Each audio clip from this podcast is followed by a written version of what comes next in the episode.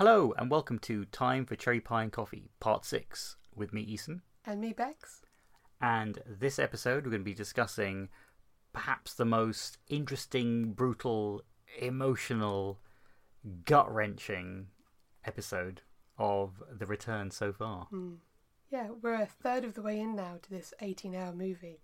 I, I feel like I don't want it to end. It works as individual parts, but the minute the credits roll, it's terrible. You just want the next one to appear immediately. Mm. And I'm actually really looking forward to the end of the series in one way, which is eventually we'll be able to have the whole thing and we can just sit down and maybe watch over a weekend, just the whole thing in one go as it's meant to be seen. Um, it really is a remarkable piece of television. Um, and it's so nice to be watching it simultaneously with everyone else. Yeah. Um, it's nice that, well, here in the UK, it's what, 3 a.m. when the episode ends and we can go on Twitter and suddenly start seeing it, everything lighting up and everyone talking about it. And it's just so fantastic to be a part of a remarkable Twin Peaks fan community. yeah, over the last couple of weeks, we've had loads of new listeners. We've had loads of people talking to us on Twitter. It's been really fun just chatting to everyone, talking about all the theories that are out there. So we'd like to say a huge hello and thank you to all the all the new listeners and new subscribers. Feels like a really nice community to be a part of.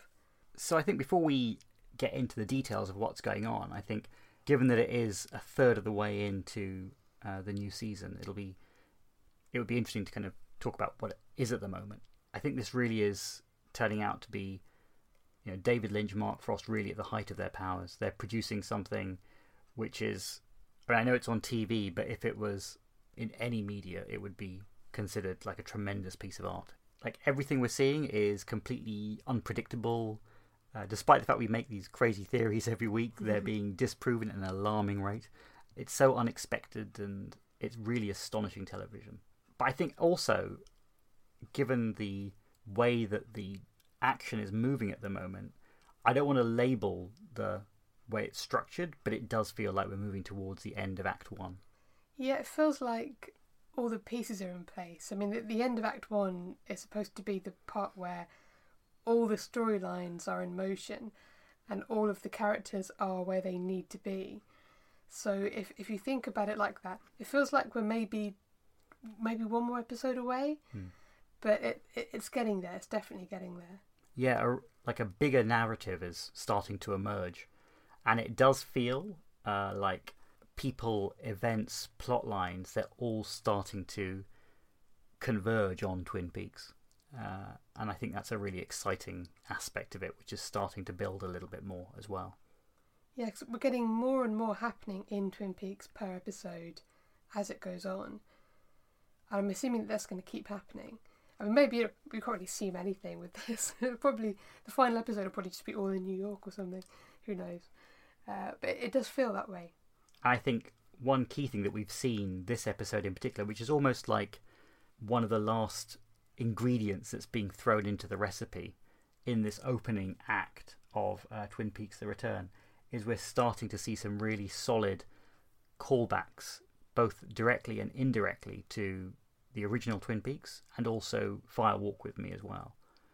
And it really does feel like this is going to be part of that universe more so than it was maybe in the first few episodes. It really feels rooted in the world of Twin Peaks, and it's so exciting uh, to be experiencing it and watching it now. Hmm. So, should we crack on with the episode? Let's crack on.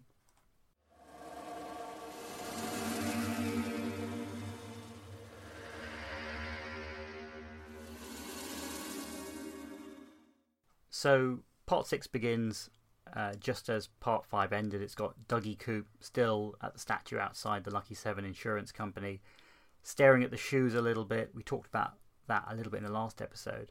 And he seems to be struggling with, I think, the buttons on his jacket or his sleeve, almost like he's trying to pull his jacket off the wrong way or work out what these buttons are doing. And the uh, policeman who's kind of patrolling outside has seen him. He saw him at the end of the last episode and is asking him to kind of move on. But he realizes something's wrong and they have a little interaction. And again, you have Dougie uh, repeating the statement he wants to go home. But what's interesting this time is that, like all the other callbacks that Cooper is experiencing potentially of his real existence, he's really attracted to the police officer's badge and he must be remembering in some way that he used to be a member of law enforcement. He was an FBI agent as well. Yeah, and the officer seems to sense that there's something wrong because he actually kind of treats him very kindly and very cautiously.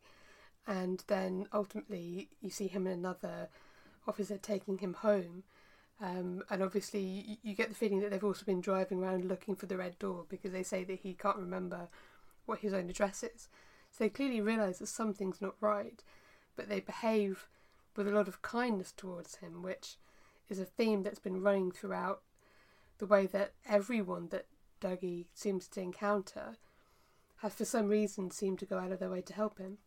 But notably here, he also knows that there's something wrong with him. He's not accepting Dougie's behaviour as being the workings of somebody who's okay, potentially. Because he does show a lot of concern, which is weird compared to other parts where characters have treated his behaviour as relatively normal for how Dougie is. Mm. So he gets home and Janie kind of takes him in and says, "Oh yeah, he's my husband. Um, I'll take care of him. Thank you for bringing him back." And she she makes some comment about how you know this is on a good day when he's this spaced out, which suggests that there's been something wrong with him for a while, maybe. Yeah, kind of like when in the previous one she says that he's had episodes before, whatever Yeah. that actually meant. Yeah, and he's still got all his case files with him, but also the police hand over an envelope that I think has been left outside their house. Yeah, it's very Lost Highway, like the like the videotape that gets left outside uh, Fred Madison's house, I think. Yeah. Um, but what's weird about that? And did you think that that was left outside, or did you think that he dropped it? So that I couldn't tell. Yeah. Well, I couldn't really see. I couldn't see them if they'd picked it up. I couldn't see if it was on the doorstep when they arrived at the house or not. Yeah, I just wonder because if it's something that he had and he dropped it, that might actually imply that it was put there on purpose, almost like as a threat, like slipped in with his other case files, Hmm. which could imply that you know maybe somebody knows what's going on and is trying to uh, threaten him in some way. But I don't know. I mean, maybe it was just outside and they were picking it up. Yeah, and Janie finally seems like she at last wants to actually get him to a doctor to see if there's something wrong with him. She calls the doctor by name, which implies that either he's been to see a doctor about a problem before or it's their family doctor or something like that.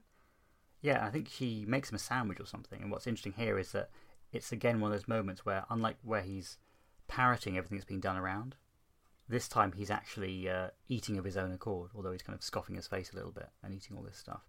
So it does imply that he's starting to get some of his sort of critical faculties back in some way, but he's still not there yet. And then you get that kind of sweet scene between him and Sonny Jim where he gets really excited about the lamp that goes on and off when you clap. Mm. And he keeps doing it again and again. And Sonny Jim obviously thinks this is some kind of game, but actually he just finds it fascinating. Hmm. I, I think the one thing that's weird about that as well is that presumably it is a game. and He's kind of excited by the fact you can clap and do that. But I did wonder if that's somehow linked to the way that Bad Coop is behaving when he's in the prison in the previous episode. You know, where he makes that call and he's able to control electricity and things like that. Mm. I do wonder if maybe there's an element of him clapping being linked to him thinking that he can actually kind of control electricity and experiencing that in some kind of way. I don't know if that's a real link, but you know, it could just be that he's kind of experiencing it for the first time and thinks it's fun, but it could be something else. And the other funny thing about that scene is that he offers Sonny Jim a, a crisp or a potato chip, uh, and um, and Sonny Jim says, "I've already brushed my teeth," uh, which is just another callback to "I want to brush my teeth." Yeah, very Bob like. Yeah, But that nice, calm scene with uh, Dougie Coop talking to his son, Sonny Jim, that's kind of interrupted by Janie downstairs screaming at him because obviously he want, she's just found the contents of the envelope. And what it has is a picture of Dougie with Jade. Probably taken, what, when they're going to the house in Rancho Rosa or on their way back or something. mm. So it's some surveillance photo. Now, what's funny at first is the fact that Janie doesn't seem to be too surprised by the fact that this has happened. I think she says, "Oh, do you recognise her?" or something, and he does. You know, it's usual. Oh, that's Jade. Jade gives two rides. He repeats that. it's really funny. Um, she's like, "I bet she did." it's almost like she's aware of his, you know, extramarital infidelities in some way, and so this must be something that's going on for a long time, part of Dougie's character. it also brings up this idea that you know they owe some money to some people, and and both of them are aware of it. But there's some talk about you know we need to pay them off, blah blah blah, and this was actually referenced I think in the previous episode as well. But the phone rings, and it turns out it's probably the people who are demanding the money, and they must have been the ones who put the envelope outside as a as a veiled threat, saying we know what's going on. And I think this is a really interesting bit from her because Janie actually reveals herself to be, you know, even on the phone, you know, she's extremely tough Hmm. and very resilient, very smart, and very cunning when she's dealing with these people. So they're obviously making some threat saying you need to pay the money. She is actually remarkably calm. I mean, she she's she's aggressive, but she she knows how to work the situation as well. I think that's kind of nice. She's she's extremely tough, and I think she must have been in a situation before where she's had to defend Dougie in these kind of situations. Yeah, the other thing I noticed when she's talking to them on the phone, so we know that they live on Lancelot Court, and we've had the reference before about it being near Merlin Market. But when she's on the phone to whoever it is that Dougie owes money to, she's talking about where she's going to meet them, and she's going to meet them in the park near Guinevere and Merlin. So we've now got Guinevere, which is another Arthurian reference. We've got Lancelot, Guinevere, and Merlin. But you know who we haven't had is Arthur. and I'm wondering if we're going to get Arthur at some crucial point where we actually get Cooper back. Because if you think about the legend of King Arthur and the whole thing that he's you know buried in Glastonbury Grove and all that kind of thing. It's one of those legends that I think a lot of cultures have actually, where you've got some kind of semi mythical or historical figure who has been mythologized, um, so that they're either in, entirely fictional or, or kind of they've, become mythologized in a way that makes them larger than the historical figure they were, where they're someone who will come back when people need them. so you've got that the whole the whole legend about you know King Arthur will will return if England needs him and stuff like that. And I know that other countries have similar legends about old kings and and and folklore figures as well. And I'm wondering if Cooper is going to come back when Twin Peaks needs him. Oh, that would be awesome. If, if somehow he his himself buried underneath the weight of whatever whatever this is, This kind of psychological break he's experiencing. yeah, and he's going to come back when Twin Peaks needs him, and at that point we'll get some kind of we'll actually get the name Arthur thrown into this hmm. because it, it's it's notable by its absence at the moment in all these Arthurian references that are otherwise knocking around. So, on a slightly related point, I mean, we spoke about things in the last episode where it does seem like the world that Dougie's in is heavily influenced by the lodge in some way. Yeah. So, do you still think that's happening here? Is it still so? So, do you think it is the real world, but with external influences, positive ones potentially from the lodge, trying to guide him in the right direction, or do you think it's artifactual in some way, or No, I I, think it must be at least kind of half in the real world. yeah, because there seem to be events going on around him that are happening even when he's not there. But I think that there's some kind of influence following him around, like uh, a, almost like he's emitting some kind of effect in a radius around him that is that is making things happen and making people behave in a way that drives him in the right direction, and yeah, yeah. But but I I think he I, I I don't think that it's entirely in a dream exactly, yeah. or anything like that because you know we, we're starting to see other often quite horrible things happening in Las Vegas now that are linked to him in some way. But I still think that there's something not right with the reality that is surrounding Dougie himself. So, two really brief things about the interaction that happens between Janie and Dougie Coop. One is this weird noon 30 thing, which is one of those phrases where I don't know if it's just something which she uses and it's just an odd turn of phrase. Yeah. I've never heard noon 30 before. It sounded a bit odd. Um, I don't really know if that was an element of like artificial construction of the language. I don't know what was going on. But the other thing was, I thought it was quite a nice moment, was when she turns to Dougie, who she's kind of been shouting at a little bit about what he's done, and says, What a mess you've made of our lives. And I don't think it's said in a particularly malicious way. it's interesting that it really shows that she does care for him and she is very sympathetic towards him. But almost like he has been a long term problem for Hmm. Janie. I mean, somebody who she's always having to fix the problems that he brings upon the family. Certainly, there are financial concerns which are arising from things. And the fact that she is willing to go and meet these criminals or, or, or bookies or whatever on his behalf, it does show a tremendous amount of loyalty to him as well. Hmm. But again, I do wonder do you think that's because she is being influenced in that local radius to help him and she wouldn't do that normally? I don't know. It's just, it does seem like this episode, people are trying to help, but they're also showing a lot more sympathy this time. They know that there's something wrong and they feel they should do something, but in the meantime, they just want to make him as comfortable as possible. Yeah, yeah. So Jenny then leaves Dougie to kind of get on with his work, which is kind of odd. I think you'd wonder whether he was actually capable of doing anything. and when he looks at the case files, the first thing he does is he kind of looks at the words Lucky Seven Insurance, and his fingers move towards the seven. Seven is repeatedly popping up. I mean, a lot of numbers are popping up in this series, as everyone knows. But he really seems to be drawn towards the seven in some way. Hmm. Um, I, I do actually wonder if something interesting is going to happen in, in part seven. Maybe that's when everything is going to take place. It's like some really weird meta narrative. But he's doing that, and then very unusually, it kind of cuts to the traffic lights, which I think are the traffic lights at Sparkwood and 21 back in Twin Peaks. You see them changing colour, and then you hear that weird hum and crackle of electricity. Hmm. It's a weird moment because it seems to be showing something which is happening back in Twin Peaks, but it also implies if if these lodge or supernatural energies are focused over there, it's almost like something's being activated over there, a beacon or something. And by showing that, that kind of fits in with what's happening next with Dougie back in Las Vegas, if that makes sense. Yeah, because he starts to see Mike again. He starts to see the red room. I think before he saw him when he looked at a red chair in his bedroom, and this time he's looking at a fireplace. So all the things you see in the red room, like different Yeah. items, yeah. Yeah, and and again he sees the red room kind of f- half phase into his his field of view, and he sees Mike, uh, and Mike says to him, "You have to wake up, wake up," and then he tells him, he says, "Don't die" three times, which is presumably linked to this idea that of of Dougie Coop and Bad Coop, one of them has to die.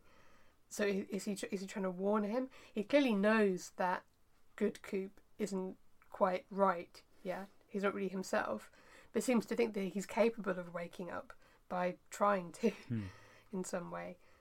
But again, it goes back to the idea that this is some that there's something dreamlike about what's happening to him, in some way. Not entirely a dream, but that he's almost going through life like he's just looking at a dream going on around him. Do you think that the lodge entities can only influence the world to a certain extent anyway? And so he's doing his best, or or they're trying to do their best by giving him these signs and pointers, but he actually is, you know, he's saying "wake up, wake up" to try and push the process along to really kind of get him thinking about things. And before Mike phases out again, one thing I think is odd about these scenes is that the arm is not around anymore, Hmm. or the evolution of the arm. Um, I don't know why that is, but I mean, it could be that he's in a different room, and but it does seem that Mike is doing these things independently or potentially in secret. And I do wonder if he's trying to help Coop, but do things which potentially aren't authorized by the rest of the lodge inhabitants or some or something. I don't really know what it means, but it's odd that he's wandering around on his own. Mm. Whereas in part one and part two, you clearly saw that him and the evolution of the arm were both trying to help Coop as well. Uh, why you don't see it again, I don't know. Because it's not as if the evolution of the arm is a particularly expensive special effect to keep using.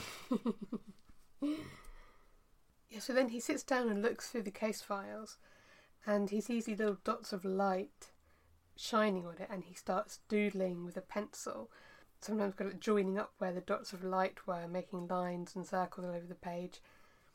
And then he starts drawing what looks like a ladder and then some stairs and then like a, a slide or a fall from the top going all the way down to the bottom of the page. And then like a scrawly dot as well. Some sometimes Yeah. where it's like, like landing or something.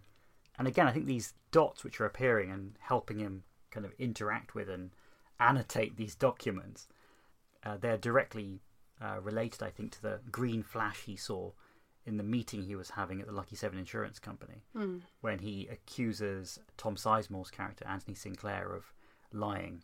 He sees that flash on his face, and we thought that maybe that implied that his intuition was kicking in in some way. Mm. But what do you think all those doodles were? Because he kept drawing the same thing again and again a ladder, and then stairs, and then a drop.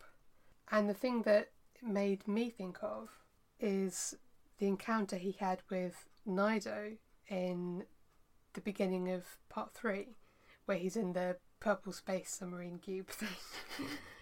um, because don't they go upstairs and up a ladder, and then she falls down into nothing?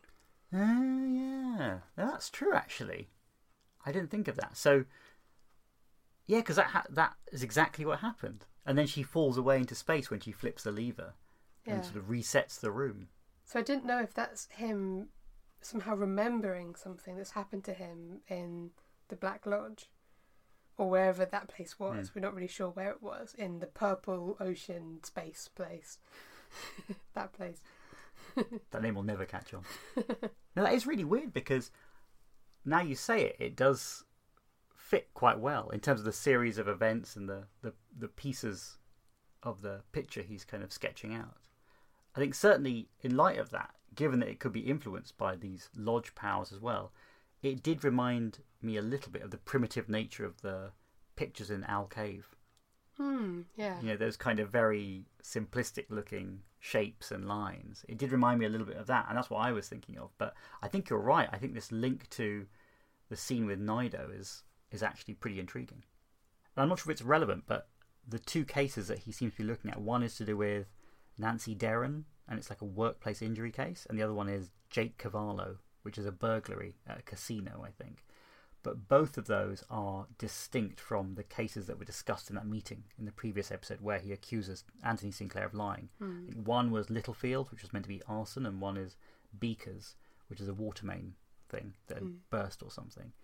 But the implication, I think, is that he's looking over Anthony Sinclair's cases. And I think, um, obviously, what happens later on in the episode is it's implied that maybe the he's lying is actually now followed up with the fact that he's connecting the dots. Wow. And then we switch to the follow up that everyone has been waiting for. We thought it would happen in the last episode, but we finally find out who the mysterious lady is who Albert and Gordon Cole want to speak to, who might be able to help them figure out whether the person they have in the prison is Goodcoop or some weird iteration of him as well. So, following up on this, I know where she drinks statement, we see Albert driving around. I'm not sure where it is. I presume that it could be near their field office, which is in Philadelphia, Yeah. but I don't know. He kind of is driving at night. He's speaking on the phone with Gordon Cole. And what's interesting is that it could just be the way Gordon talks, but Gordon says, This is very, very important. Again, doing the very, very in duplicate thing as well. So that is clearly implying it's linked to the uh, scene with Bad Coop in jail. And it's nice on the other end of the phone, you have Gordon Cole clearly being served wine by some mysterious young woman who's with him. But yeah, it's it, it's raining, and Albert gets out, makes a humorous, sweary quip about Gene Kelly, and turns up at Max Von's bar with that funny electric neon sign that at first I thought was a callback to the Bang Bang Bar sign. Yeah, it ha- has a similar vibe to it, Yeah. not it? But the bar inside is very different to uh, to the Roadhouse. there there was something about the way they shot the inside of that bar. I felt like I felt like I could almost breathe the place in. You know, with that kind of mixture of smoke and beer and sweat and everything kind of loud and muffly and just so packed full of people you feel a bit claustrophobic. Yeah, the ambient noise is really good because it's not like you can hear any one particular conversation. You just hear this rumble of things going on, just sounds all over the place. Yeah. And the sound has been awesome in this series so far. But that was a really cool moment as well. So he goes up to the bar, and it's been a long time coming. Da da da. We meet Diane. Well, we see Diane. We don't get to meet her because that's the end of the, that's the, end of the scene. she turns around. yeah, is she wearing a wig? It's a bit weird. It's like this kind of. Is it like a platinum blonde bob wig that Yeah. she's wearing? Yeah. Uh, she's smoking, drinking a martini, and you get Albert saying Diane in his gravelly voice, and then she's like, "Hello, Albert." But the weirdest thing is when she turns around, she has a look on her face, which seems to imply that she's expecting him a little bit, or as in she knows that the next time she would see him again would be something involving something bad or Cooper. I mean, it, like maybe something bad happened 25 years ago, Mm. and so she left, and that's what set her on this spiral where maybe she's turned to an alcoholic or something.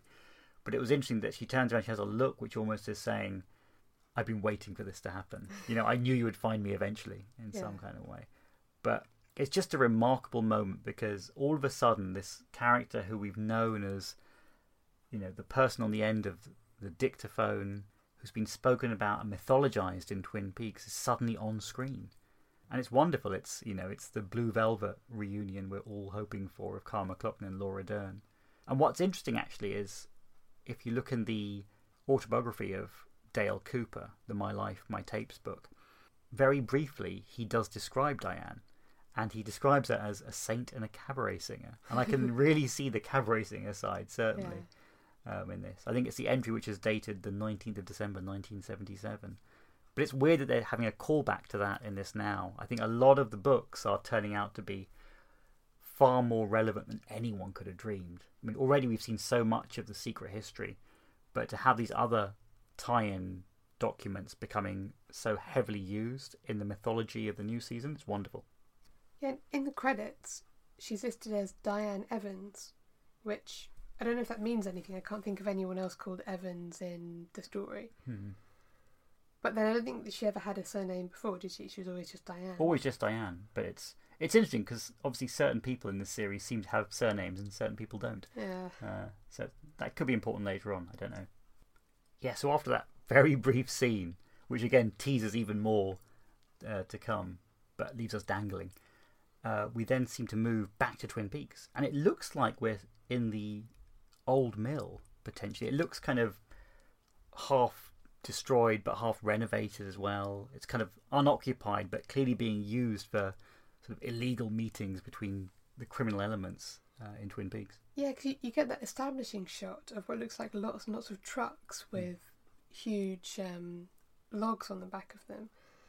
But I, I couldn't tell if, it, if it's the burned out mill or just some kind of semi abandoned industrial type building. Yeah, and inside we have a black car, two heavily armed guards, like the kind of guns you see in Predator, that kind of thing. um, and next to them is the guy we saw at the very end of part two, uh, who is Red, played by Balthazar Getty. Yeah, the guy who was making eyes at Shelley in the Roadhouse. Yeah, with the strange finger gun pointy business that he was doing. I'm a bit worried about that now. I'm a bit, I'm very worried about that now. And who's he talking? to? He's talking to Richard Horne, Yeah. who was the you know probably the most reviled character in Twin Peaks history as a result of his final scene in uh, part five. I mean, the guy is a complete tool, Yeah. and it's strange this scene because actually it switches perspectives a little bit because he's no longer the aggressive psychopath. It almost seems like he's putting that on Hmm. because he's actually a very small fish in this whole game. Um, almost like he's acting up a lot. He's trying to play the play the tough guy, and he seems to be sampling drugs which have been brought in from Canada by Red. I wonder if these are the Chinese designer drugs which Frank Truman and Bobby are talking about early on. Yeah. Does it call it sparkle? I think so. I wasn't sure that. I don't know about drugs. Is that? it could be one of those generic terms uh, which people are using, or does it mean that's a particular type? Well, I don't know because when I was a kid, a sparkle was a, a, a lemonade flavoured ice lolly that you could get from an ice cream van. I don't think that Red is bringing those into Twin Peaks. But I'd, I prefer it if he was. If only. It would certainly make Richard Horne a much better person. Yeah. But it would elicit the same crazy high response. and it's weird. Red says something like, oh, you can get the rest from Marianne's. And I don't know if that's a, a local establishment, if it's, you know, a place, a pub, a bar or something, or if it's a person. Hmm. Um, but to be fair, it's very hard to uh, take into account anything that Richard Horne is saying because he's high as a kite during this whole scene. Yeah. And then we see this bit where, I don't know, Red. I don't know how to describe him. He's kind of like some weird Tai Chi Kung Fu Elvis doing these crazy moves. and he says, like, have you ever studied your hand? It's one of those moments where you know something bad is going to happen. Yeah. You know, it's that kind of line. The way he delivers it, the dude is properly psychopathic, like Frank Booth style in, in Blue Velvet. There's something not right about him. Um, he says like he's been around a couple of weeks in Twin Peaks, but that might just be this particular trip. Yeah. He's been back and forth, etc. He makes some bizarre reference to, you know, the King and I, and it's that level of surreal banter that you know something bad is going to happen. Yeah, and he says that there's something wrong with his liver, and Yeah. he just like stamps his foot like a horse a bit. I'm not sure what was going on. And it's clear that he's got this big operation, and Richard Horne might be trying to prove himself as somebody who could be the local dealer. Hmm. You know, and it's it's interesting. You are going to get these parallels with the original series. It's drugs coming across from Canada, potentially, you know, local young members of the community involved in selling it. Um, but I think this red dude just seems far more dangerous than anyone could imagine. Yeah, makes you long for the days of Jean Renault, really, doesn't it? a We- psychopath you could trust. We never thought we'd be saying that. Yeah, and at the moment his name is just Red. He doesn't have a surname in the credits. So at the moment there's an obvious connection there to the Red Room, the Black Lodge. It's probably the bluntest reference that they've made. Yeah, And there have been subtle references to the lodgers in Twin Peaks. But I think just having a character called Red is probably the most blunt force way of doing it. yeah. You see the extent to which Richard Horne is clearly completely out of his depth in this situation. Because not only is he now off his face on whatever drugs it was that he just took, but but he's also completely I- incapable of really taking this guy on. He he says something like, "Oh, don't call me kid," and Red just carries on calling him kid because what's he, what's Richard gonna do? Really, he has he has no power in that situation. He's he's completely he, he's he's trying to put on a front of being you know kind of the big man, but it's not working at all. Yeah, it's really odd because, you know, that scene, which is now pretty infamous now in the Roadhouse at the end of the last part. I mean, his behaviour was despicable there. But you see him in this setting here and you realise that Red is potentially far worse. Yeah, and far more dangerous, which is really scary. And the fact that you've got this level of danger and evil in Twin Peaks, it does feel like, you know, that kind of sense of dread which sometimes engulfed the original series and was very heavily running through Fire Walk with Me. There's a lot of bad stuff going on in Twin Peaks, and it's clear it's still there and it's still sort of hidden under the layers of the, the facade of a small town. yeah. And Red does that two handgun thing again that he did in the Roadhouse, and he says something like, "I will saw your head open and eat your brains if you bleep me over." I can't say because we have a we have a clean lyric podcast, so I can't say it. But you you know what I mean because you've watched the episode. And then, perhaps the most striking moment uh, of Red's behaviour, he does a magic trick. And I think this is a weird moment because it suddenly tells you that the magicians are alive and active in Twin Peaks, and that can't be a good thing. This is. It seems like it could very much be a lodge related uh, skill that he has. Um, but what he does, he takes a coin out. Um, he does a bit of hand manipulation with it. He flips it in the air and it kind of hovers for a little bit. But it's strange because he flips it and when it's spinning, it's spinning quite slowly. And there's a moment when both Red and Richard Horne are kind of looking at each other and looking at the coin, but they're doing it at Normal speed. normal speed, yeah, in real time. But the coin itself is kind of still going and it's going much slower than it would in the real world. Yeah. Which kind of reminds me of that scene um, towards the end of season two with Cooper and Annie in the double R, where they have that long chat where the camera zooms out from them, and then the plates get knocked on the floor, and you get the slow motion kind of coffee glooping out, and you suddenly get this kind of weird, eerie slow motion happening in an otherwise normal active scene. Yeah, it's it just seems like when these lodge events are pervading the real world, they can alter the perception of time almost. So people can experience them in real time, but they're observing events slow down, almost like they can take in the moment and see what's happening. It's very strange. But as the coin apparently comes down, it then appears to be in Richard Horne's mouth, and he kind of spits it up. And then at the same time, he's very confused, but then Red seems to catch the actual coin. And then Richard looks in his hand, and the coin isn't there anymore. And this is not like a, a parlor trick style thing. I think this is genuinely some weird stuff that Red is able to do. Um, and I think it's really evidence that he has some kind of powers. This isn't like a, you know, a cheeky kind of, you know, uncle pulling a coin out from behind your ear kind of thing. if only it was. Yeah. You, you know what it did kind of remind me of though, and th- this is going to show me up as like a proper, yeah, I grew up in the 80s, is The Lost Boys. You know the bit where they're eating? Michael is with the vampires and they're eating, and and he keeps looking at his food and thinking that it's like insects, and then he looks again and it's normal. It's like they're they're doing some weird mojo on him. Um, yeah, But the only person who could do weird mojo like that, getting things back on track from the Lost Boys, um, is the fact that we last saw that when the Tremond grandson did that trick with the creamed corn. yeah. So when Donna is doing the Meals on Wheels, and then Mrs. Tremond is like, I specifically said no creamed corn.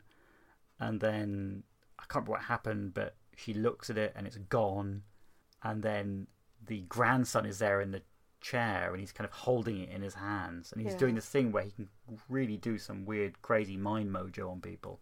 It's the same kind of thing. And they were clearly lodge related because you see them in the convenience store. And I wonder if Red is from there or influenced by it, or even at an, at an extreme level, is even related to the Tremond kid in some way. I mean, 25 years later, we know that some of the characters can actually age as well. Like Laura has aged and Mike has aged, for example. Um, that would be very strange if it was, but he clearly is a magician in some way. Um, and I think that could bode very badly for the residents of Twin Peaks. Hmm. They do need Cooper back. But you know the bit where he's holding the coin and he says, This is you to Richard about the coin. When he's holding it in his hand, is is that linked in some way to when he says, Have you ever studied your hand? Yeah, it could be because he's doing lots of this kind of close-up magic style stuff, and he says, "Yeah, you know, heads I win, tails you lose," that kind of thing. I don't know, but there is something funny about him. Um, but that phrase is very telling, and it probably does mean something. Yeah, and it's the first of two very important coins landing heads up Hmm. of the episode. Ah, that's true. Yeah, going back to the previous appearance of Red, we saw him doing the crazy finger gun thing at Shelley. And it seemed kind of like a friendly thing in the Roadhouse before, but now it's actually quite sinister because we, Mm. we've seen how dangerous this Red character is. And I think it's actually quite scary to think that if Shelley is involved with him, it would be tragic if it's going to end up badly for her or potentially also for Becky as well. Hmm. Because if there is some relationship which is being established between Shelley and Red, you could almost imagine a situation where Red could be considered like a surrogate father figure to Becky. And given in part five, there were lots of allusions to Becky being a bit Laura like um, in how they were presenting her. You can almost see the whole thing happening again, as it were. But it's again, it's part of that thing where they're building lots of potential plots, which some of which may turn out to be red herrings. I don't know. Um, but I would say that both Shelley and Red don't have their surnames listed yet in the credits. Yeah. So I do wonder if they're going to be revealed to have the same surname, or you know, or something else is going to happen. But it is a bit weird. Uh, I think later when we see Shelley, doesn't she have a ring around her neck, like on a little Yeah, she's- necklace? Yeah. she's wearing a necklace with a gold ring on it while she's working at the diner. Um, we were talking about Shelley and Becky earlier in the week. Um, we, we were chatting about it, and also we were chatting to some people on Twitter about it, some of the other podcasters. We realised that, thinking back to the original series, we realised that Shelley's family is nowhere to be seen. Like even when horrible events befall her, there's no sign of her family turning up to help her. And in fact, the only people who actually really help her are Norma and Bobby. And we were wondering about what that means in terms of her relationship with Becky, and is she going to want to go the extra mile to help Becky and look out for her because her own family weren't there for her? I, mean, I, I, I can kind of see her relationship with Becky or her desire to help Becky as being potentially the one thing that might actually stop Becky becoming another Laura and actually change Becky's fate from I think what a lot of people are considering might potentially be her fate if that's the way that they're setting her up because I, I, you know Sh- Shelley's always been one of the good guys and I I have to hope that you know things are actually going to work out for her and that she's going to come good even though she has potentially maybe got another disastrous relationship going. She'll get through it somehow, I hope.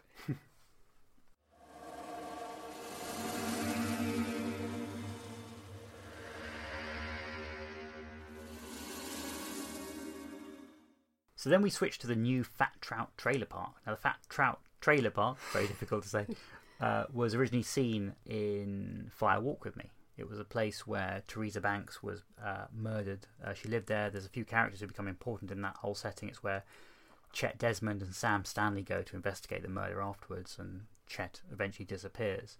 Now it's the new one, and I presume that it's now moved from its original site to somewhere much closer to Twin Peaks.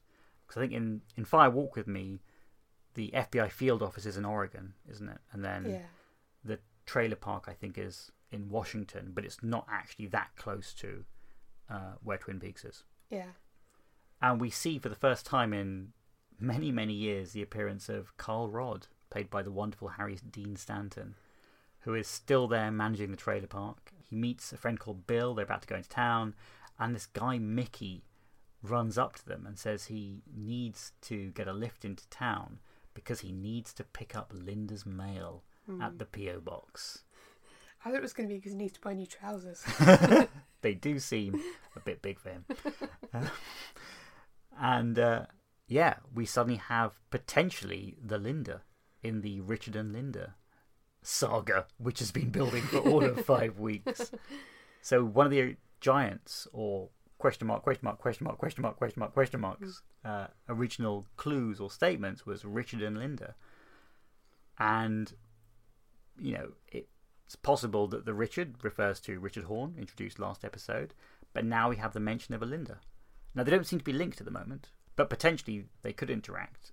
I do wonder if maybe this could be a bit of a misdirect, and maybe it's a Mike and Bobby situation. Yeah. Because we thought that Mike and Bob, the Lodge spirits, uh, were actually you know Mike and Bobby, the uh, high school kids in the original series. Yeah. So it could be that their names being used by real characters. Um, it could even be that their names being used by the spirits are, who are inhabiting other characters. We don't really know at the moment. But at least we can say we do actually have a Richard and a Linda on the books at the moment. Yeah. And it's not clear whether Linda is Mickey's wife, sister, friend, whatever it is. But he's obviously going to run errands for her. And we learn in the conversation that they have in the van that Linda has just been delivered an electric wheelchair. Yeah. And there's some implication that she might be a military veteran Yeah. because um, Carl makes some comment about war or something Yeah. like that. It's not explicitly stated, but I think that's the connection we're meant to take. Yeah, I think when they're talking about whether the new wheelchair has arrived or been paid for by the government, um, Carl is like, oh, effing war, you know, that Yeah. kind of thing. So it's interesting that that's being brought up because it doesn't even really seem obvious how that would link to a complete idiot like Richard Horne, Yeah. you know, but uh, there could be something that turns out later on, maybe with a future interaction.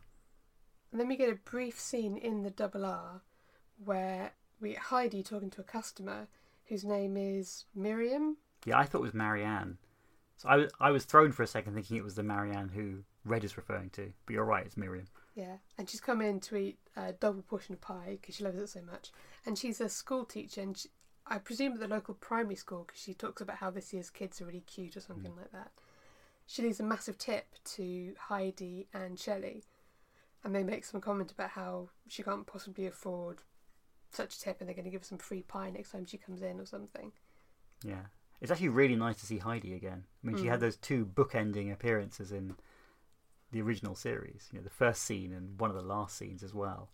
And it's funny that they've kind of really overdone her character and distilled her down to being exactly the same person with the same hair and having that kind of crazy giggly laugh that she does all the time. Um, again, it says moments where it reminds me that when they want to do levity and real life, they can really do it very well. But I think it's almost quite sad that they juxtapose a scene like this, you know, people having fun, eating pie, with what happens in the following scenes.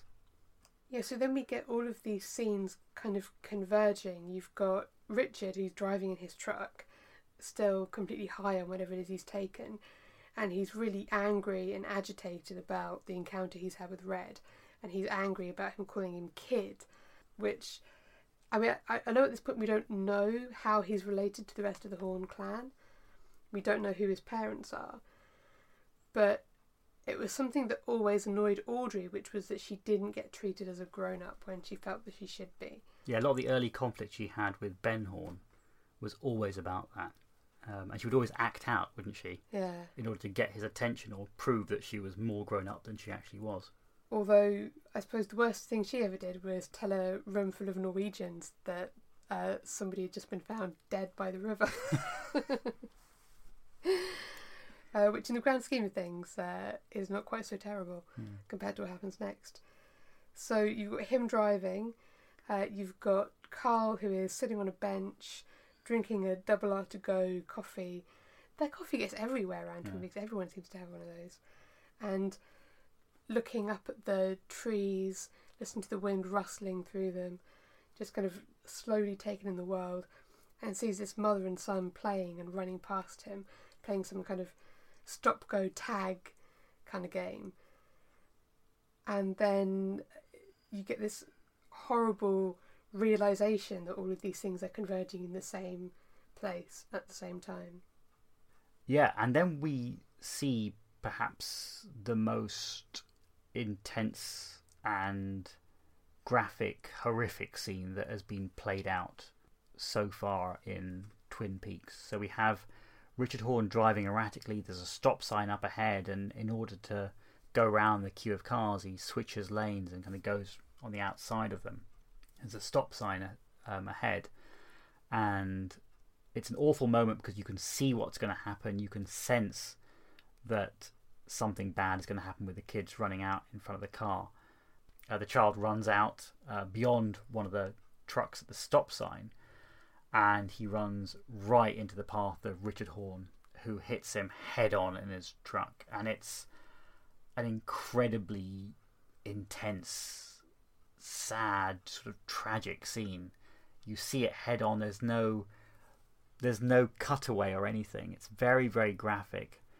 And it's that moment where you realize that genuine horror has taken place in this town.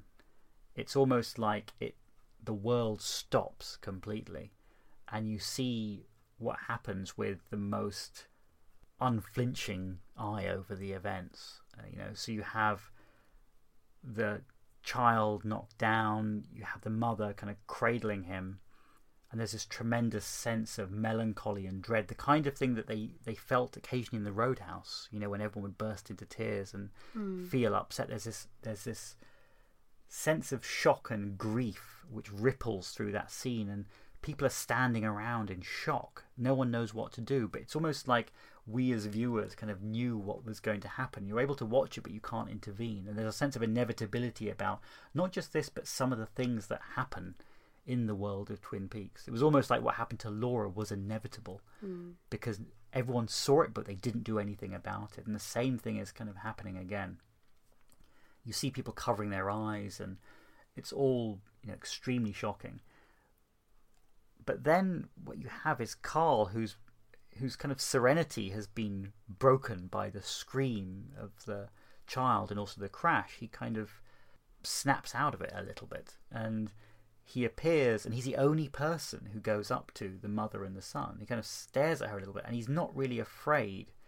He looks upon her with extreme sadness and compassion and comfort. But it just reminds me of the fact that, you know, he always said, you know, he's been places and he's I think he's just seen so much and he's seen many, many terrible things. And it's interesting that he's the one who kind of offers um, sort of non-verbal support to that situation, just as everything is. It seems in chaos around that whole scene. But he also sees what. Well, we see it as well, but it seems like nobody else sees it. Only, only Carl. Is this golden, shimmering light disappearing up into the sky? Which I don't know if it's meant to represent the boy's spirit. Yeah, it's like a weird yellow flame thing, isn't it? Kind of like the the the flames that Cooper saw above the casino Yeah. um, slot machines. yeah. I mean, the other thing I thought it could be, given it was yellow and not like orangey like fire, was whether that was the boy's garmonbozia being spirited up. So the Hmm. pain and suffering caused by this accident uh, for all involved has resulted in that. If it was if it was triggered by a lodge related influence, if it was designed to, you know, spirit away his pain and suffering to feed the you know the evil that lives in in Twin Peaks. because it does hover up and over the electricity wires. Now, the really key thing is that there are some slightly conflicting aspects of where this is happening. So, the stop sign, this junction, is actually the one which featured in Fire Walk with Me. It's the one where uh, Leland and Laura are driving along, but they're being chased by Mike in that kind of camper van next to them, and he drives up alongside them in order to warn Laura and to try and stop Leland in some way. It's where he's shouting, you know, the the thread will be torn, and uh, telling Laura it's your father, it's him, you know, trying to tell Laura that Bob is is inhabiting Leland as well, and it's that same junction which is really interesting. So that places obviously the event in Twin Peaks, but at the end of the scene, they cut to a telegraph pole. Again, there's the usual imagery of wood and electricity. But what's notable is that the number on the telegraph pole is 324810 with a big 6 underneath. Now, that telegraph pole I thought was actually originally one that was in the first Fat Trout trailer park. So I don't know how that fits in because that original trailer park was in Deer Meadow, it wasn't in Twin Peaks, and this is very near the Double R Diner. So I don't know how it works geographically, but they cut to the same pole where you see and hear the electricity buzzing through these wires, which is something to do with the energies of the uh, of the lodgers as well. And as um, the guy speeds away, Richard Horne, he does look and he sees Miriam, and they kind of have a moment where they lock eyes. I don't know if that means they know each other, or if that's going to become important later on when he realizes he has to, you know, go after one of the witnesses or something. Yeah, which implies this is taking place down the road from the Double R because she's carrying the Double R to go coffee cups Yeah. to her car by the looks of it, which means she's only just left the diner. But the thing that throws all these theories is there's a dude in the background who looks like Moby. it really is. I don't, know if it, is. I don't know if it is Moby, but there's a guy that looks like Moby in the back. Or it could, could be Phoebe. It could just be the dean from Community. Let's hide out there for a fake movie. And the one thing, just to go back to that idea of the um, the flame, I was just thinking actually Yeah. that also tells us that like Cooper can see the green flash and the dots guiding him. Yeah. Carl can also see these things as well potentially. Yeah. And again, we know from the secret history that he has been involved in lodge related activities. So he was um, abducted or disappeared uh, when he was young. He went on a trip with the log lady and another guy as well. And he has a scar as well, like one of those triangular scars. Um, so he's experienced these things before. Now, the fact he can see these things means that he's kind of in tune with what's going on, uh, which is clearly, I think, going to become important in the future. But also, I wonder could you interpret his response to seeing that flame? I think he sort of he looks at it and he's like, "Oh my god," or something. Do you think he saw the same thing when Teresa Banks was murdered. Because she was murdered at the trailer park when he was there. And I do Yeah. wonder if maybe he's seen it before and he is sensing that something bad is going to happen again as well. Yeah. Problem is that now I'm just wondering if Moby has an evil doppelganger. Or many of them.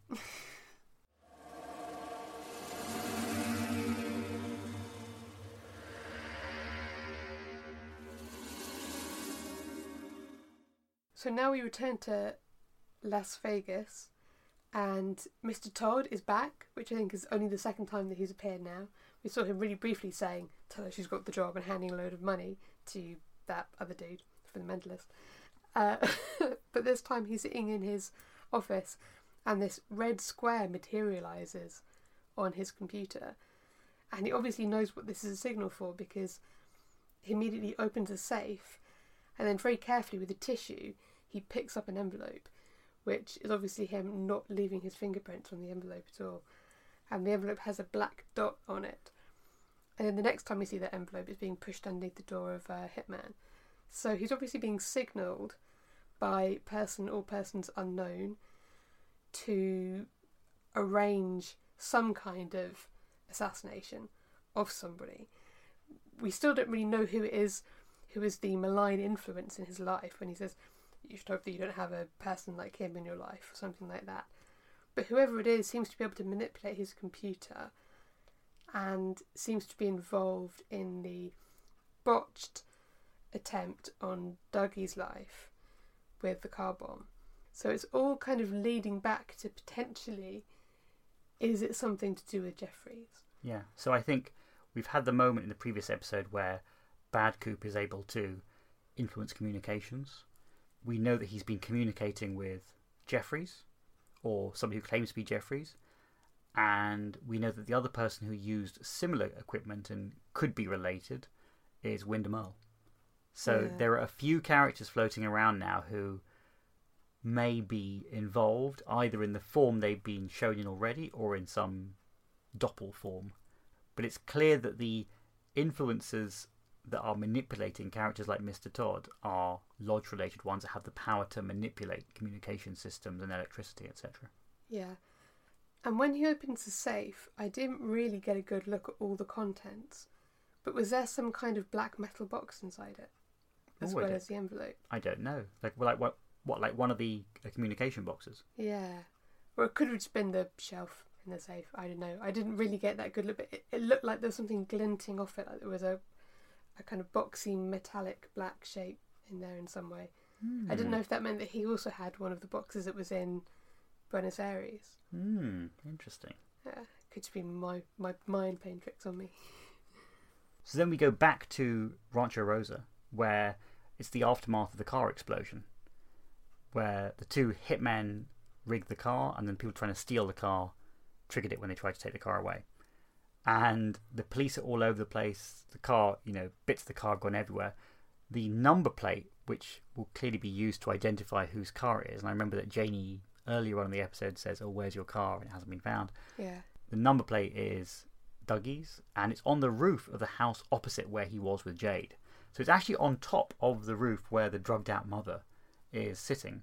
And she's still there, and I don't know if it's the same footage of the original scene or not, but she's there wailing, you know, 119, 119 again, saying it backwards.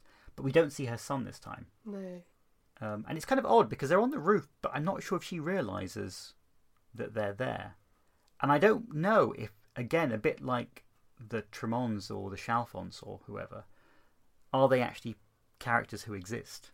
You know, or are they kind of occupying this this space, but they're not actually the real inhabitants? Because remember, the Tremonds were in a house, Yeah. but there was actually somebody else in reality living there. Yeah. So I don't know whether maybe the boy is is real, but the woman is not, or both of them are not real. And there's other people living there, or maybe the house is unoccupied, and we're seeing sort of these lodge spirits inside, looking out over what's happening at, um, on the Rancho Rosa estate. And then we cut to a motel where we we get introduced to Ike the Spike, who is the hitman who's having the envelope with the black spot on it delivered. And I wondered if the the black circle on it was actually reference to the black spot, which was that thing in kind of pirate law that meant someone was marked for death or something like that. I didn't know if that was a. Oh yeah, because that would be like an obvious code that you would use to say these people are, you know, marked. It does remind me of Mulholland Drive, where everyone's just handing each other envelopes of, of people who they want killed. you know, with nice, you know, with nice, you know, A4 glossy prints of people saying, you know, this is the person. Yeah. yeah. And when he pulls the pictures out of the envelope, that piece of music that plays whenever the, the woman who had been organising the previous hit appears, it, it just starts playing when her when her picture comes out of the envelope. You should have put it in again. It would have stopped and just opened it out and, and continue slid it in and out to see the music start and stop. It's like one of those birthday cards that plays a tune when you open it, and you keep playing little snippets of it. Uh, uh, oh, uh, oh no. Uh. but he doesn't do that. Instead, he stabs bits with an ice pick. That's the alternative. Yeah, it's really weird because it's the the things it reminded me of were not only like scratching them when he's spiking them, but you know the original that crazy card, the playing card that Evil Coop had when yeah. he was and he was showing Darya and he said, you know, do you know what this is? You know, that was, you know, a defaced ace of spades, but the middle thing had like some weird black splodge in it as well. Now we thought it may be like an owl symbol or like that, but yeah. it's weird. Again, we've seen this weird black dot as well, and maybe it's it's linked to that. It could be like a symbol which is linked to the person who is orchestrating this whole series of events as well. But one of the pictures is of Lorraine, and Lorraine is the woman who was sort of on the phone and coordinating the two hitmen to take out Dougie, and yeah. the other picture is um, Dougie himself. But notably, that has a business card on it. Yeah. So it's saying this is the guy, Dougie, and this is his place of work. Yeah. Which uh, suggests that he already knows where to find Lorraine. Yeah. Because there's no explanation of who she is. And boy, later on is he going to find Lorraine. but the strange thing that he's doing in the hotel room is he's rolling two dice over and over again and writing something down in a notebook and I tried to to look as close as I could to what he's writing in the notebook, and it looks like just a series of columns on every page with numbers in them. Like he, he's rolling and then making a note of whatever the result of the dice is over and over and over again. And I don't know if we're ever going to get an explanation of why he's doing that, or if it's just something that he enjoys doing. But it got me thinking of one of my all time favourite plays, which is Rosencrantz and Guildenstern are dead. And it was actually a combination of this and all of the coin flipping, landing on heads that goes on in this episode. And I'm sure this isn't something that they intended to put in. This is just my own mind making the connection.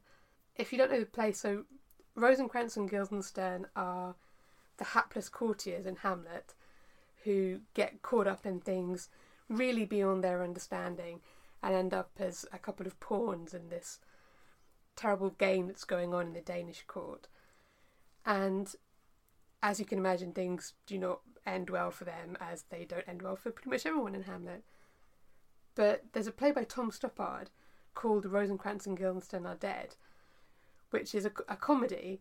It's very, very funny. It's pretty bleak at times, but it is very funny, which uh, essentially follows those two characters as the centre of the play and imagines effectively what's going on in their lives in and around when they get sucked into this court intrigue that actually goes on in Hamlet. So, when, if you can imagine it, that the actual events of Hamlet are happening off in other rooms where they're not permitted to go or they're not important enough to understand what's happening. So, by and large, there are a couple of fairly kind of hapless people who are just bumbling around trying to get by. They've you know they've been called by the king to do something, so they can't say no, and they find themselves just completely out of their depth in what's going on. And they spend a lot of their time philosophizing about the nature of fate and chance and free will. I'm not, I'm not really saying this is a comedy, it is a really, really funny comedy. But one of the things that kicks off their thinking about free will and fate and luck is right from the very beginning of the play. Um, they are spinning coins together. And they say that they've been doing this since as long as they can remember, they've been spinning coins together. If it lands heads, one of them wins the coin. If it lands tails, the other one wins the coin. And in all of their years spinning coins together, they've never been more than a couple of coins up or down on each other. Because a coin's going to land heads pretty much as many times as it's going to land tails. But the reason they know that something weird has happened to their lives, that maybe their fate has been taken out of their hands and that they are being subject to forces that they don't understand, is that the coin keeps landing heads over and over again 60, 70, 80, 90 times in a row it lands down on heads. And while one of them is quite blasé about this, especially as he's winning every time it lands down on heads, the other starts to become deeply afraid and agitated about what this means for his own free will. And, you know, it, it's partly about being a, a character in a play, and of course, the character has no free will because their entire story has been written for them. But there's some, because there's something about everything that's happening in Twin Peaks at the moment, which is suggesting that reality is being shaped somehow, particularly the stuff going on in Las Vegas, that you know things are not happening by chance, that coins are not falling by chance. And when I saw him rolling those dice over and over again, it just reminded me of Rosencrantz and Guildenstern flipping that coin over and over again, hoping for a different result. Because a different result might mean that there is some kind of free will in their lives, which ultimately there isn't. Hmm, so maybe everything is inevitable and indeed will happen again. Yeah, or he really likes rolling dice. That's the other explanation. But I don't know if he was trying to find some pattern in what he was doing, or if it's just a compulsion that he enjoys rolling dice. But I just, I just started thinking about Hamlet-related things as I often do. But it does add to the whole gaming imagery which we're seeing in this season. It's everywhere. Yeah. It's dominoes, dice, playing cards, all throughout Twin Peaks, and it's being played up very heavily in these scenes at the moment. Yeah, and a pair of dice is the logo of Lucky Seven. Ah, yeah. It's on the front of their brochures. Which is where he's going to end up a bit later on. Yeah. right, so Dougie Cooper has gone through the case files. He has now gone back to work at Lucky Seven Insurance. There's a nice little elevator scene where he's kind of looking at it, trying to work out how to get out, and his friend Phil Bisby is beckoning him out just when he can. He's enjoying his coffee. He's overwhelmed by what's going on. It's a really funny little moment that he has there. Yeah, and it's also notable that he's actually enjoying it. He's Yeah. got a smile on his face. He doesn't seem quite as befuddled. It's like Yeah. when he was clapping the lamp on and off. Yeah, that kind of severity has gone. Yeah. He's starting to feel a little bit more chipper, I suppose. But what is notable is that he's in his black suit again. Yeah. So for the first time, he's come to work and he's back in his original suit. Now that was, I think, sent for dry cleaning by Janie in part three, part four, or something. But he's clearly back with that, and you know, for all we know, he even got dressed himself as well, which would then be another piece of evidence that he's able to do things a little bit more for himself. And what's nice is that his cup has got his own name on it. It's not Frank's anymore. Hmm. Frank's probably switched to green tea lattes now. So he is called to a meeting with his boss, who's Bushnell Mullins, uh, played by the wonderful Don Murray, who is clearly, again, a bit exasperated with Dougie's behaviour. What's notable is when he's being called into the meeting, you see Anthony Sinclair, which is uh, Tom Sizemore's character, very suspicious about what's going on. He's kind of looking out through this, uh, you know, the the glass open office style that he's in. He almost senses that something is wrong. He looks very suspicious, as Tom Sizemore always looks, and he looks very concerned that his game is up, especially after that uh, moment in the previous episode where Cooper had the intuitive response to know that you know he was lying about the insurance claims that he was um, passing off as ones that needed um, approving. So Dougie Coop meets with uh, Bushnell, and Bushnell is kind of just staring at the files, and they've all got these crazy pencil scrawls all over them. It's weird because I don't know what happens in a normal insurance agency, but if you had a stack of files over to somebody and they hand them back and they've got pictures of ladders and you know and like swirls and lines and all, and steps and things like hmm. that, you'd probably be thinking, you know, this is not like this hasn't been done properly. This hasn't been done at all. Yeah. You know, and he kind of says, you know, what am I supposed to do with this?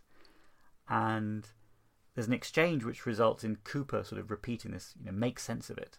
And again, you get the sense that he's starting to realize that you have to understand the code almost.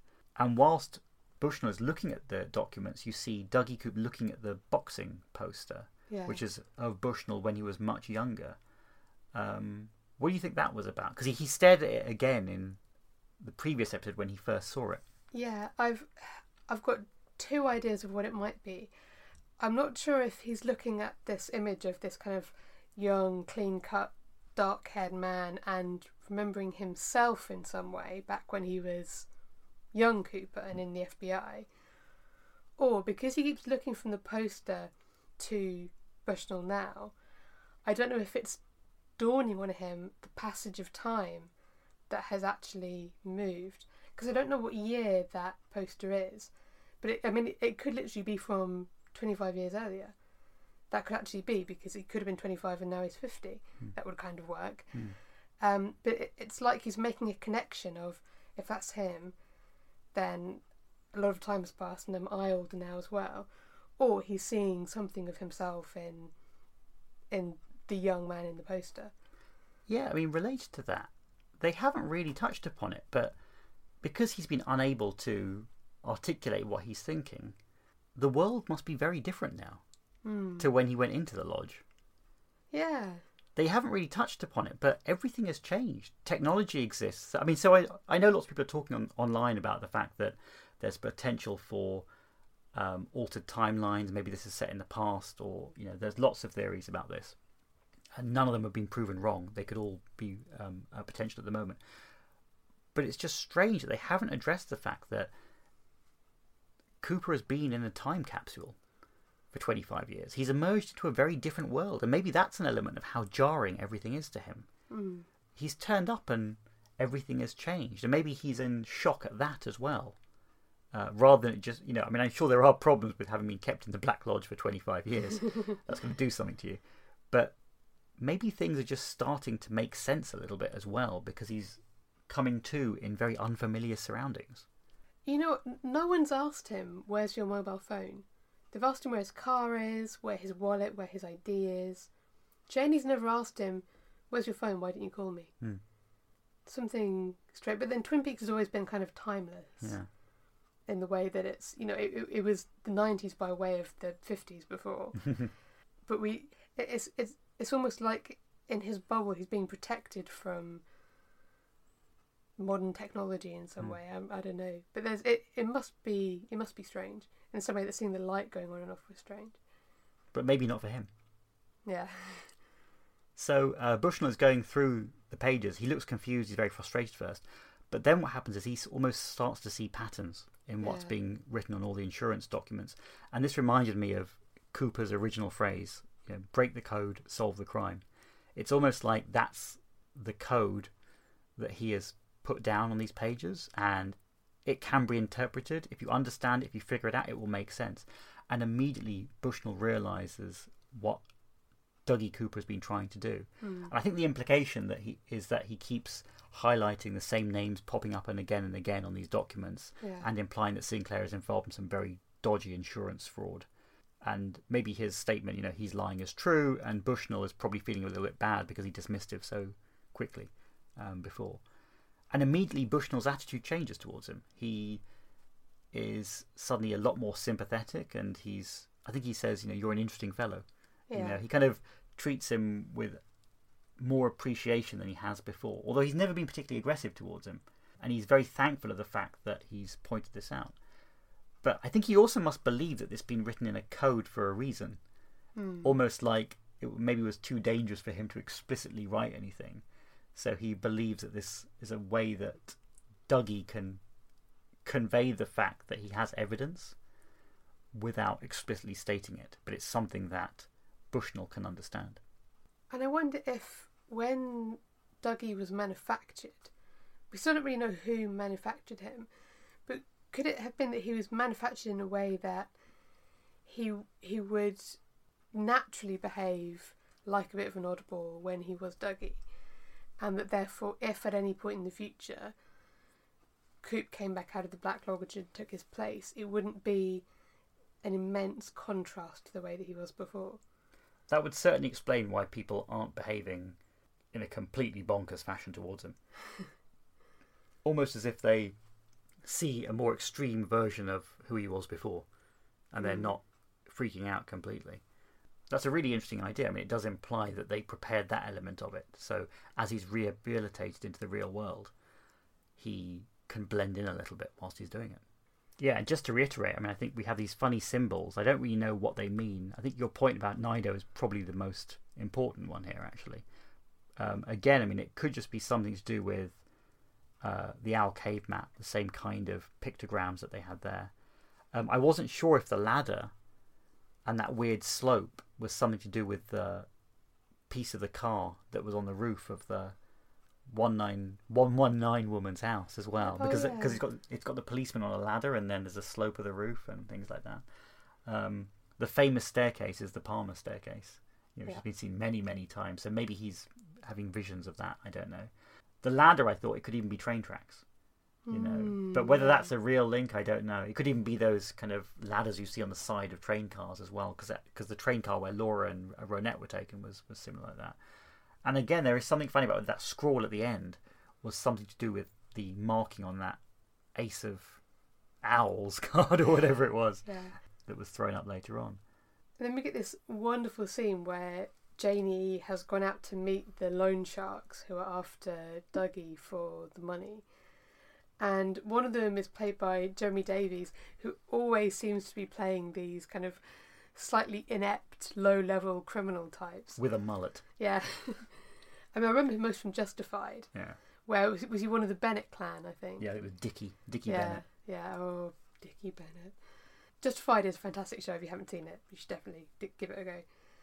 So it's him and his his kind of mate who have come to meet her to demand what is now fifty two thousand dollars for what was originally a twenty thousand dollar debt three weeks earlier that Dougie incurred while gambling too much. So this is obviously something that he's done in the past. He's been a bit of a gambler and maybe this is why Janie wasn't too surprised when you know he got himself into trouble again, and maybe potentially why she was so shocked and worried when he first came back and he'd been missing for three days. Maybe she was worried that something really bad had happened to him, like one of these loan sharks had finally decided to kill him or something. But you get this wonderful tirade from her against them, basically saying, how dare you try and charge this much money? Get one percent interest at my bank if I'm lucky. And it's it's an incredibly gutsy thing for her to do because if you think about it, she's got a bag with two hundred no four hundred grand, four hundred grand, isn't it? Plus, in her house, she could easily have actually given them the fifty odd grand that they were demanding, but she doesn't. She goes there and she she gives them an earful and basically say, oh, you know, you're everything that's wrong with the world. How can people have no compassion for the suffering of other people? We don't have fifty grand to give you. I'll give you twenty five grand, and that's my my first, last, and only offer. Um, and they're so taken aback by this that they just say, well, yeah, okay. they've got they've got a five grand profit and they've got their money back. So you know they, they just they just watch her go, slightly in awe of the fact that she's just gone there and demolished them in a park with lots of kids playing nearby, and she's just gone there with her purse and just shouted at them for, for a good five minutes. It was a great scene, I thought. Yeah, so then we go to an extremely violent scene which is thrown into the mix here. So Lorraine, who was a woman on the phone who was organising the hit on Dougie Coop by the two hitmen, she's on the phone possibly with one of the hitmen, and you can hear her saying, you know, oh, he wasn't in the car. There are three bodies. She seems completely rankled by the whole thing. And certainly she was concerned when she had to call the phone in Argentina last time, if that's what was happening. And maybe she knows that it's not going to end well for her either. Hmm. So we heard some screaming, and then Ike the Spike, or uh, I, I, think uh, we ended up calling him uh, Jean Luc Ice Picard. Uh, he then uh, emerges slightly bloody, growling in some bizarre way, holding his ice pick, having already taken out one or two people, runs into the office where Lorraine is sitting. She gets up, screams, and he kind of runs towards her. There's a minor chase, but he corners her and then stabs her repeatedly with the ice pick. And then if that's not enough, you know, with this kind of Lost Highway Mulholland Drive style graphic violence, he then kind of jiggles the ice pick around quite a lot.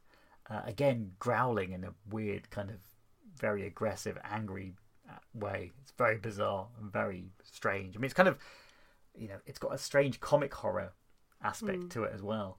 And then when he's killed her and you know blood is everywhere and he's covered in blood as well, he looks at the door and there's that woman who's kind of standing there thinking, oh, "I really shouldn't have seen this," and he tries to run and you can see him just kind of pounce as he runs after her. And it really reminds me of that, of that bit in Mulholland Drive when you know the hitmen are talking in the office and hmm. then you know the gun goes off hits the person in the room next door and then they have to kill the woman who was cleaning the room and then and then another gun goes off or something and then the, the hoover starts. It goes crazy um, there's that sense of the surreal nature which violence can escalate you know on a positive feedback loop it just goes absolutely crazy it's intensely bloody violent moments uh, in the middle of the thing Yeah. but it's also sad when he's kind of walking back out after killing that other woman and he's looking at his broken ice pick like it's a toy that he's broken. Um, he's like, oh no. you know, he's like a proper, uh, a proper psycho in the uh, Frost Lynch universe, I think, and very memorable. Yeah. And presumably he's now going to turn up either at Dougie's home or I think more likely Dougie's work because he's got Dougie's business card. So Ooh, if he's going to yeah. know where to find him, it's going to be his office. And I'm intrigued to know what's going to happen. Well, I think, I think we all hope that Tom Sizemore gets in the way first. Yeah. Um, there's probably other people, and there's probably a few other people who would be uh, really interesting to see him take out in Twin Peaks as well at the moment. yeah. But I, I fear for the dude who carries the coffee. I really do. Oh, It's going to be him, isn't it? You can't you can't run when you're carrying that much coffee. Although I suppose you can always throw the coffee at someone who is attacking you. I can see that being the last thing he ever does before being spiked by Ike. Oh dear. We shall see. So then we go back to the repercussions of Richard Horne's hit and run, and we see him pull up in sort of the middle of some open clearings, a couple of other cars around, and you see him getting out and wiping the blood from the front of the grill. It kind of just adds to the horror of that whole scene to see him trying to scrub it all away and get rid of it. But also his behaviour, he's so twitchy. He seems all of a sudden like really cowardly and afraid and in over his head Hmm. um, and it makes his behavior even more bizarre. I mean, what he did at the Roadhouse was unforgivable, but you realise the guy is just messed up. Hmm. He really is, and he's in a bad situation.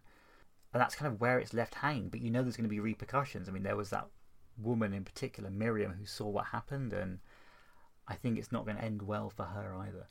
Yeah, and I can imagine that because the Hornes are such a big family in Twin Peaks, are people going to know him, recognise him? Yeah. Are, are they going to know him as the son or grandson or whatever of the of the big rich family who own the Great Northern? Unless he hasn't been around for that long, and he's Hmm. like going to be returning, and that's going to be the thing that makes everyone aware that there's a new Horne in town.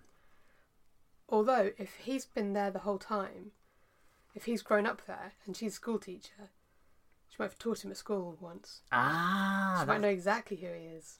that's a very good point. Hmm. Just mulling that one over. I mean, if she's a primary school teacher, it might have been a long time ago, but she might, she might already know him. Yeah, I don't know if she was old enough, but she might be. I can't She remember now. That would be really interesting. Especially maybe if she knew him as somebody else. Hmm. We we've just got to find out who he is. Yeah. So then we go back to the sheriff's station, and Hawk is in the men's room, and he reaches into his pocket and a coin drops out. I don't know if it's a, a quarter or a, a nickel or, or what it is. Um, I didn't know if there was going to be significance to it being a quarter because it's 25 and silver and all these things that keep cropping up again and again. Um, but I, I apologise if it's really obvious to everyone in the US that it's clearly not a quarter and we're just being a couple of Egypts. Um, but it, it rolls under the stool uh, and he goes to fetch it and he picks it up um, and it's landed heads up. And he, he looks at it and it's um, got like a, a Native American head figure on it. And he looks around like it, it's clearly it's clearly thinking all the time about what this message that the log lady gave to him means that something's missing you have to find it. The way you will find it is something to do with your heritage. So this this clearly rings some kind of bell in him, thinking, "Is this the thing that's that's going to trigger something happening?"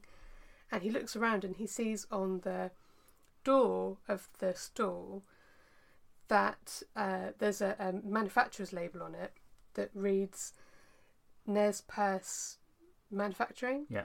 Which, as we know from Secret History of Twin Peaks, is Hawk's tribe.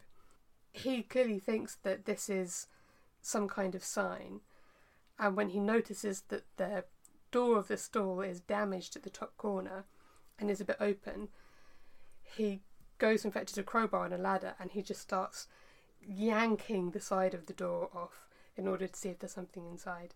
And Chad comes in and interrupts him and he tells Chad to go and use the ladies' room. And Chad is clearly not happy about being told to do this. He's like, Does the sheriff know you're doing this? I'm going to go tell the sheriff. I mean, if we didn't hate Chad enough already, not only is he corrupt, but he, he's basically also a, a snitch. Yeah. Like, oh, I'm going to go tell the sheriff what you're doing. He's such a knob. Yeah. and Hawk manages to get the whole of the one side of the door off and reaches inside and pulls out some very distinctive pieces of ruled paper Yeah. with writing on them, which can surely only be missing pages from Laura Palmer's diary. Yeah. It has to be. And I think we all know what's going to be written on there. Yeah. Yeah. The good Dale is in the lodge and he cannot leave. The message that Annie gave to Laura when she appeared in a dream or vision to Laura in Fire Walk with Me. And we know that David Lynch has said, you know, that this did actually happen. Hmm. Um, that Laura did go ahead and write it. I know in part zero, our first sort of cherry pie and coffee episode, we speculated that maybe that is written and that would have an effect on some of the timelines in secret history and, and potentially in the, in the show now. What it looks like is it hasn't actually changed history potentially or changed reality. What it's done is been left as a marker for 25 years later yeah. and as a clue for the future. So we always thought it would be something that, you know, might have been forgotten about or utilized much earlier on in the in the process. You know, as soon as Cooper is gone, maybe that would have been prevented in some way. Hmm. But now we know that potentially, if this is a selection of pages from the diary and that's what it contains, which is it has to be the most likely thing. Um, it could be the something missing, um, you know, missing from the diary, which Hawk has been given the task of um, identifying from the log lady. Yeah, and we were trying to think of who might have put the pages from the diary in there, and we could only really come up with two suspects, which is uh, Leland slash Bob. Yeah, because he was ripping pages out of the diary anyway, so he would have had them, whether they were found with the diary during the investigation or not. Yeah, and Mike. Yeah. So they sent us down a bit of a rabbit hole of trying to piece together the exact series of events of when the pages are torn out and when people are known to have them. So we know that Leland, while possessed by Bob, tears the pages out of Laura's diary and she sees Bob um, looking for the for the diary. And she then goes and gives one diary to Harold, but then she also has a, a new diary that she starts that she puts the key in. But is but which is the diary that he's torn the pages out of? So I think it's the secret diary because that's where she writes down everything about Bob, and that's the one which is hidden, and she has a vision of Bob looking behind her dresser trying to find it. Yeah. Um, so that's the one that when she realizes Bob has found it or Leland's found it, that's the one which she gives to Harold. So that's missing some pages as well, I think. Yeah. But then in the train car, right before she dies, Leland has pages from the diary on him. Yeah, And then we know that after she died, Hawk says that he found um, some damaged pages from a diary and the bloody towel near the train car. yeah. So those are from the secret diary, I think. Yeah. So either Leland, while possessed by Bob, had the pages with him when he killed Laura. Then the following day, he gets taken to the police station because she's been found. And maybe Bob realizes that, in, you know, he probably shouldn't be walking around with the page from the diary on him under the circumstances, so puts them into the door, or Leland slash Bob tries to destroy the pages of the diary the night of Laura's murder. But we know that Mike was there, Yeah. and we know that he was hanging around the train car, trying to intervene in some way. So if he found them, but Philip Gerard wouldn't necessarily know what any of it meant. No. But Mike would know what it meant. And is that the same bathroom stall in the men's room where Philip Gerard collapses Yeah. because he hasn't taken his medication? Yeah, so he's taken the haloperidol to suppress Mike's re-emergence in himself. Yeah. And that's where they find the syringe and the without chemicals he points clue comes into fruition. Yeah.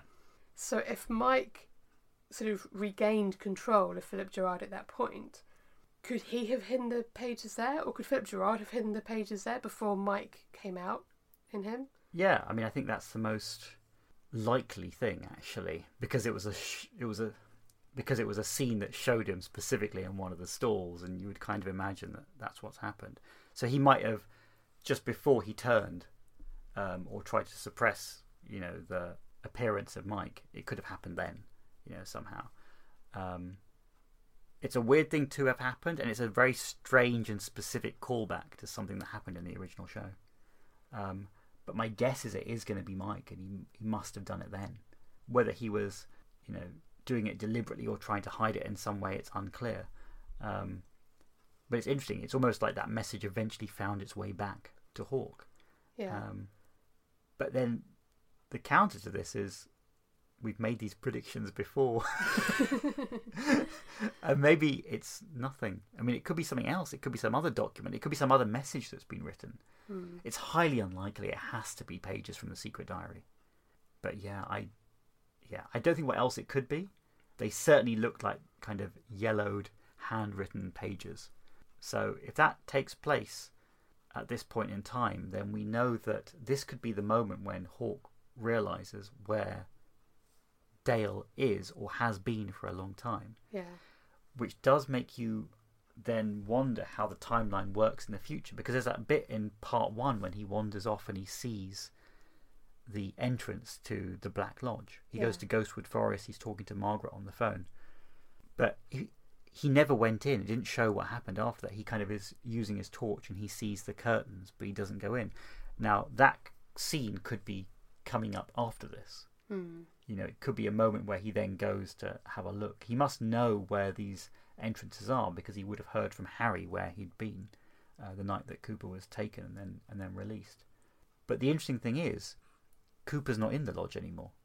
Yeah. He's out of the lodge, isn't he? He's now assumed the uh, form of Dougie Cooper in his in his life because Dougie's been taken back to the lodge and been deflated or whatever, and Cooper is out of the lodge. So I'm not sure how that's going to play out. No, I mean, is, is there some part of Cooper that is still in the Lord, which is why he is incomplete in some way? Well, that could be it. Maybe that is an element of the something missing. You're right. I mean, maybe he needs to have that returned to him to make him complete again. You know, whether it's the equivalent of the gold sphere that needs to get found um, and brought back out of the lodge in some way. So again, leaving us tantalizingly hanging on to knowing what Hawk is going to do next. We see him leave, and I think he's gone to find Frank because we then cut to that kind of operations room at the back of the sheriff's department, and we have a follow up to the interaction that Doris had with Frank in the previous episode. So Frank is doing stuff with two of the deputies, Chad and I think Jesse, who's the other guy, Hmm.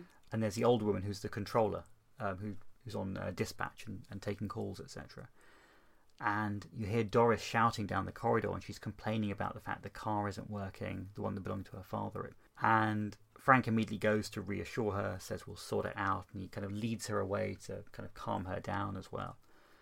And I think what's really nice about this interaction is what happens next, because Chad, being you know the real Chad that he is, um, he kind of comes up with some statement like, "I wouldn't tolerate this, you know, Yeah. this behaviour from Doris," and um, the woman who's on dispatch, and I can't remember her character's name, she explains that Frank and Doris had a son who committed suicide as a result of, I think, probably post traumatic stress disorder, you know, after being in um, a war of some kind in the, you know, in the recent past.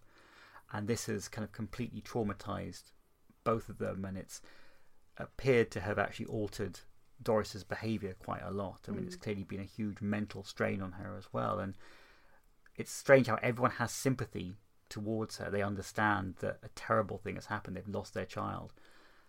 But Chad just doesn't get it. He's just so insensitive and lacking in compassion or empathy. And I like the fact that the woman on dispatch kind of rolls her eyes and is just like, oh, she just can't be bothered to deal with this kind of nonsense from Chad.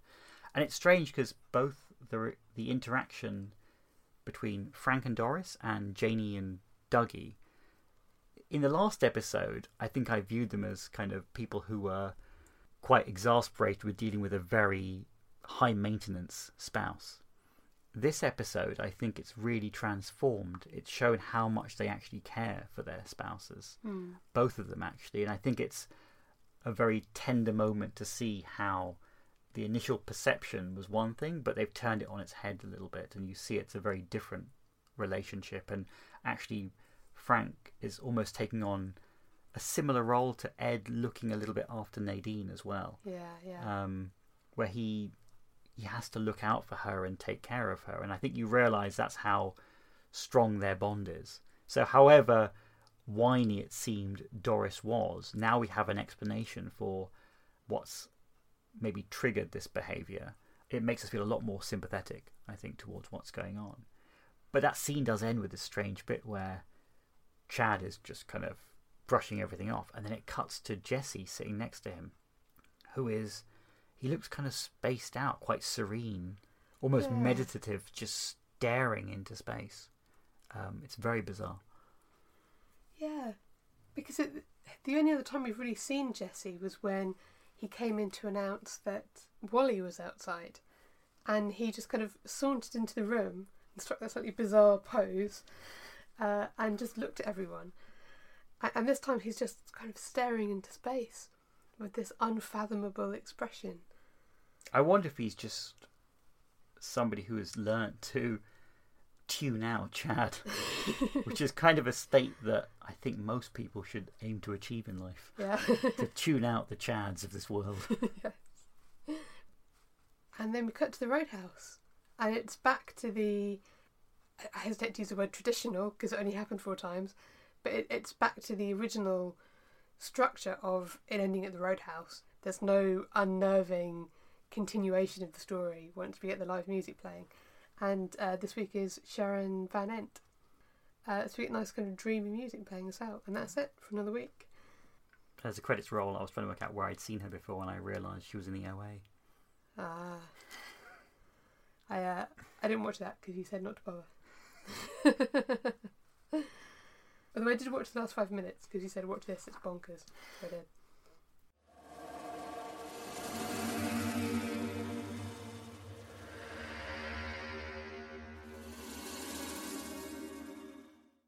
Right, so that's it for our roundup of part six. It's, I think, the most emotionally engaging episode of The Return so far. So much happens. It doesn't seem like a lot happens, but it's punctuated with very important uh, plot points. Things are really moving forward. It brings in, as we were saying right at the start, a lot of the tone that we felt maybe in Fire Walk with Me, but also it has some of the gentler moments that the Twin Peaks universe had as well uh, most notably in the scene in the diner, etc. Hmm. Um, and it's clear that things are moving back to Twin Peaks. It's converging back on the town. We're starting to see the influence of lodge activity on Twin Peaks, and that's probably going to be the draw which is going to bring Cooper back. Um, but the actual explicit event, which is going to take place and be the crux, if there is going to be one, of the mystery aspect of the show that is going to need Cooper to actually return and investigate is unclear. Um, and I think what's also interesting is they've explicitly brought back the magician concept as well Hmm. in the form of Red, so I'm really intrigued to know how that's going to play out. Um, We didn't really get anything this time of what's happening in Buckhorn. yeah, and the whole Ruth's murder, mysterious body, which is probably going to be Briggs, isn't it? Yeah. I think by this point we're fairly certain. We didn't get anything happening there at all. The last we saw of it was the military were on their way, and the police had found the ring, Dougie's ring, in the body of presumably Major Briggs. So presumably we're going to go back to that next time and actually see that progress. Yeah. And I think it's going to probably end up with, well, if it is Briggs, I think it's does seem like, you know, if he swallowed the ring or did something. One aspect of it is that I know we speculated it could be part of some crazy ritual, Mm-hmm. but maybe he swallowed it knowing that when it was found, it would be a clue for the FBI to go and track down and find Cooper. Maybe he knew that Cooper had the potential to switch into Dougie Coop's life Yeah. and it was his final message that he could leave as a clue to get the FBI to uh, to find the real Cooper. Because that's the one thing they're missing at the moment, and maybe it wouldn't just find the real Cooper, but it would show that the one that's in prison is the bad Cooper Yeah. as well. And certainly that's a whole plot which hasn't really been affected this week. I mean, it ended with that crazy phone call uh, from bad Coop to Argentina potentially, and all these strange references to Mr. Strawberry. Yeah. Or, or as uh, I'm worried about Coop would say, Mr. Strawberry, ooh! we have yeah um, we have lots of aspects of that which kind of just Hello to I'm worried about Coop. Hello. um, yeah we have this this section where you know we still want to know what Chantal and her husband are up to because they're going to be invoked by Bad Coop to do something. Um, we know that potentially Bad Coop is in Yankton prison. We know that's where Ray might be if they're in the same place. We don't have a clue how that's going to work out. Going back to the bigger mysteries, we still don't know much more about who the billionaire is. We don't know what's going on with the glass box. It all feels like so long ago now. Yeah, it's just there's there's a lot happening, um, and again, it will be really great to sit down and watch the whole thing in one go eventually. Mm, yeah. Um, we have the dossier. We have no idea what's going on in Buenos Aires, and in terms of the return of Twin Peaks residents, I mean, it can only be a matter of time before we see the Haywoods, Big Ed Hurley, Betty Briggs, and the long-awaited return of Audrey Horne Yes. or Audrey Justice Wheeler. Yeah. And hopefully her theme with her.